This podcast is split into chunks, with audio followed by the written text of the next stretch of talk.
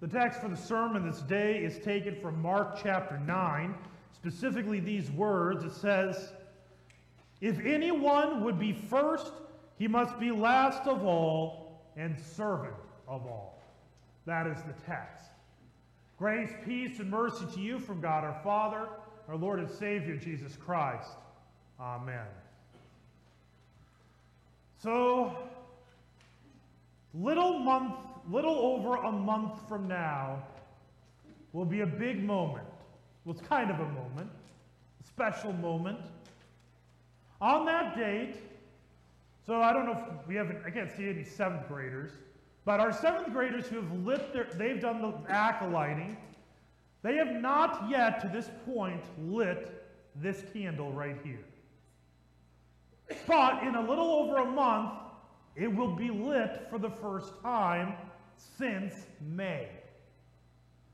And the reason is, is because on back in May, we celebrated Ascension Day, or a little bit, a couple days later, we celebrated Ascension on Sunday.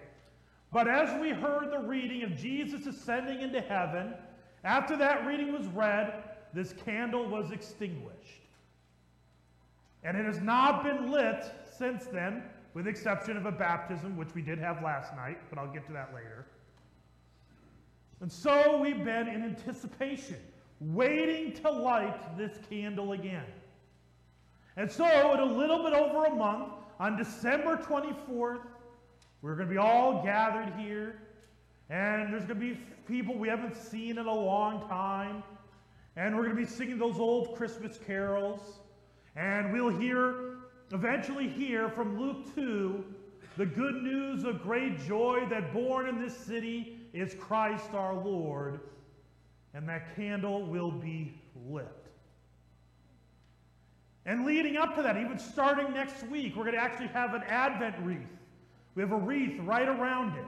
And there'll be four candles three that are violet, one that is rose, not pink, because Jesus rose from the dead. He did not pink from the dead, so it's rose colored.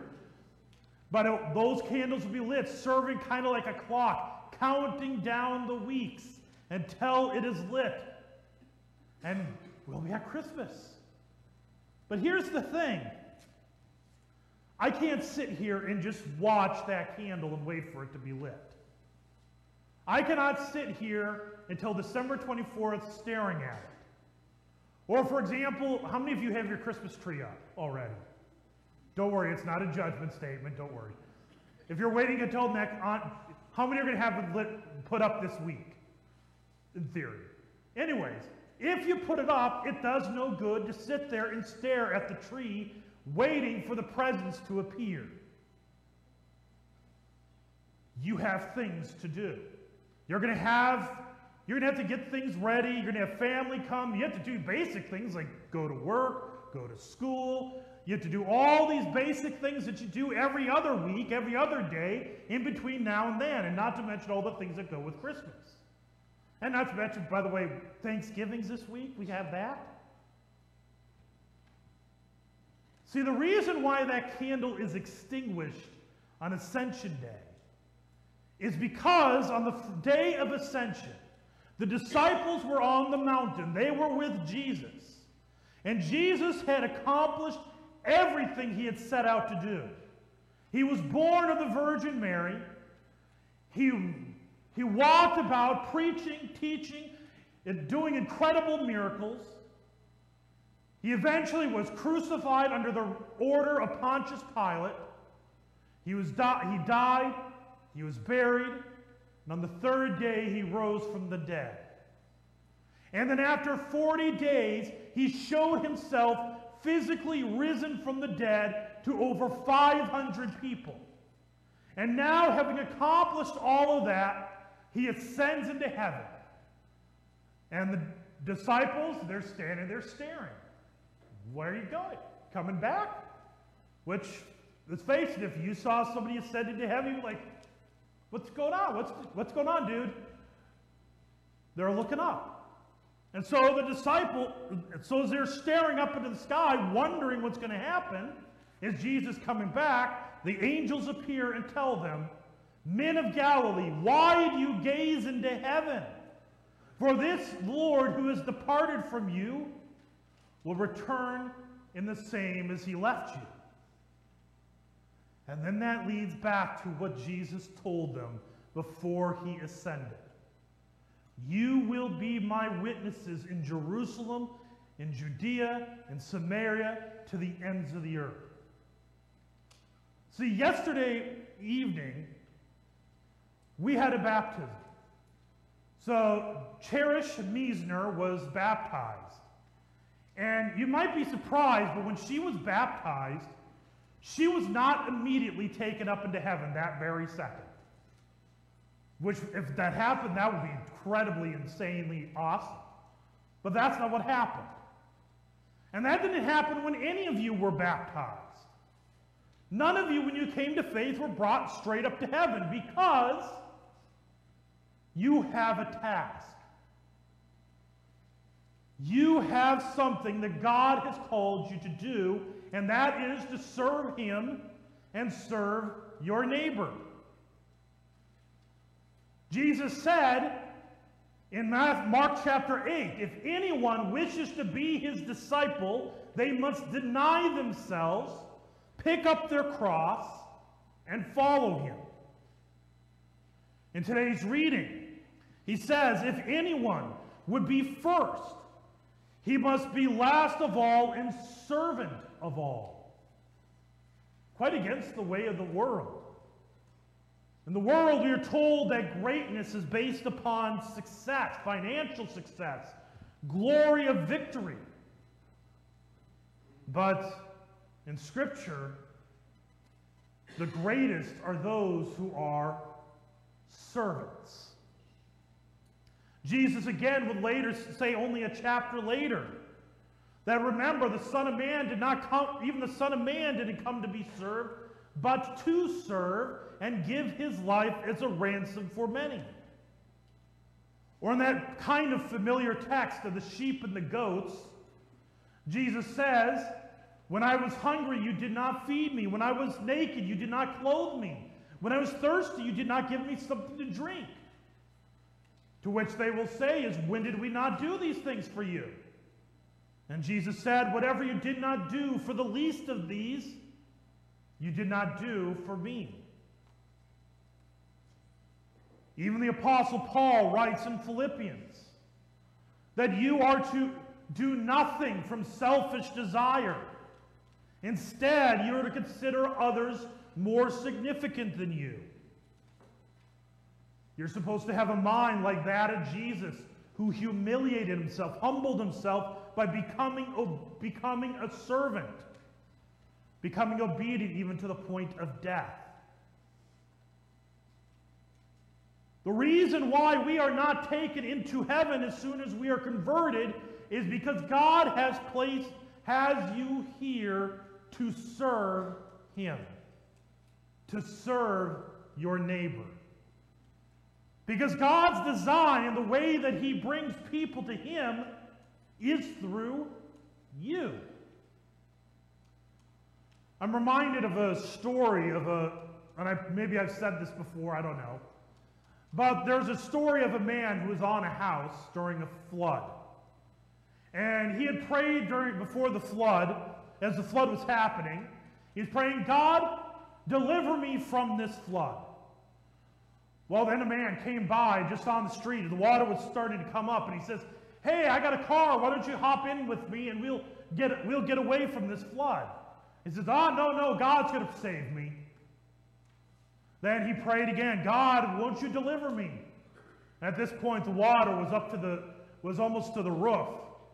And a man comes by in a boat and he says, Hey, I could, hey, why don't you come with me?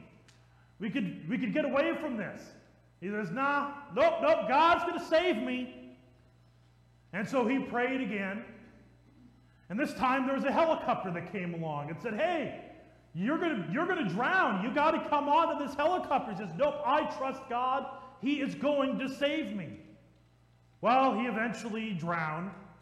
And he was there to see God. And God, he said to God, He says, Why did you send anybody to help me? And he said, Well, I sent the man in the car, I sent the man in the boat, and the man in the helicopter. The point is, God works through people. Martin Luther would refer to this as the masks of God in your vocation.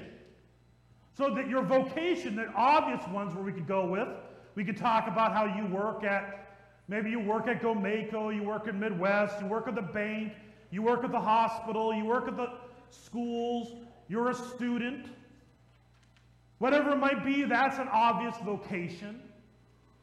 But we also could talk about your role as a parent, as a child, as a grandparent, as a grandchild, as a sibling. We also could, but it also is your role as neighbors, as friends. Even your hobbies can become a vocation. So if you enjoy golfing and you go out golfing quite often, believe it or not, that can be used, that is a vocation. And those are all places that God has placed you for opportunities and ways to serve Him. Like, for example, the hobbies, I always like to use the example of a group. It's called, it's on Twitch. It's called God Mode Activated. It's a group of about 300 pastors who stream while playing video games and witnessing and talking about the gospel. And it's actually kind of amazing. There are quite a few stories of people who came to faith through those conversations. Just while playing something like Destiny or Fortnite or Apex Legends or whatever. But also, but see, all of your life, your careers, all these different places are places that God has put you to serve the gospel. Because as we began on that, as we began the stewardship campaign, we read that first text that we are fellow workers. We are all working together to God's glory, working together to serve his kingdom. So we do this in the church. We do this by being contributing musically, whether it be organ, praise band, praise team, children's music. We contribute by teaching Sunday school midweek. We help with youth group. We help usher. We're a secretary. We help in so there are so many many different ways. Being on a board, board of evangelism, board of um, stewardship, board of missions, being an elder. All ways that you, in your gifts and your abilities, God can call you to work together to serve Him. We serve also by helping organizations. We help things such as Orphan Grain Train, which, if anybody doesn't know where Orphan Grain Train is, go to Ida Bowl, look across the railroad tracks, and it's right there. So help, you could you find yourself available on a Tuesday morning, go help and help fold some clothes or whatever. They are always needing of volunteers. You support missionaries, support Mercy Meals, which sends food to people around the world, support our, the community basket. As our hymn we just sang, verse 2, it says, Still your children wander homeless, still the hungry cry for bread. Still, the captives long for freedom. Still, in grief, we mourn our dead. As, O Lord, your deep compassion healed the sick and freed the soul, use the love your spirit kindles, still to save and make us whole. You are on this earth for a purpose to serve the gospel, to serve your neighbor. This is echoed all throughout our catechism. This is echoed all throughout the scriptures. You are called to serve. We cannot be just sitting and watching the candle. We cannot just be looking to the sky, waiting for Jesus to return. Hopefully, he will kind of find us busy doing what he has called us to do. But here's the thing as I go through this, this is what we do call law. Its third use of the law, how we live as Christians, those who've been bought by the blood of Jesus. But the funny thing about the law is the law always does what? Accuses.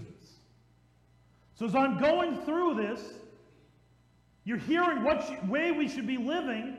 There's also the other part of you know that we are not living as the Christian that we should be.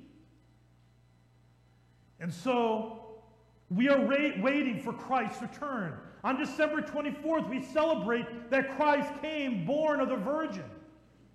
But we also remember that we come here, and here Christ comes to us. The reason why that candle is lit at a baptism, like it was yesterday evening, is because in baptism you are clothed with Christ. And Christ also comes to you in the bread and the wine for the forgiveness of your sins in the Lord's Supper. Christ comes to you when you hear the word spoken to you, proclaimed to you.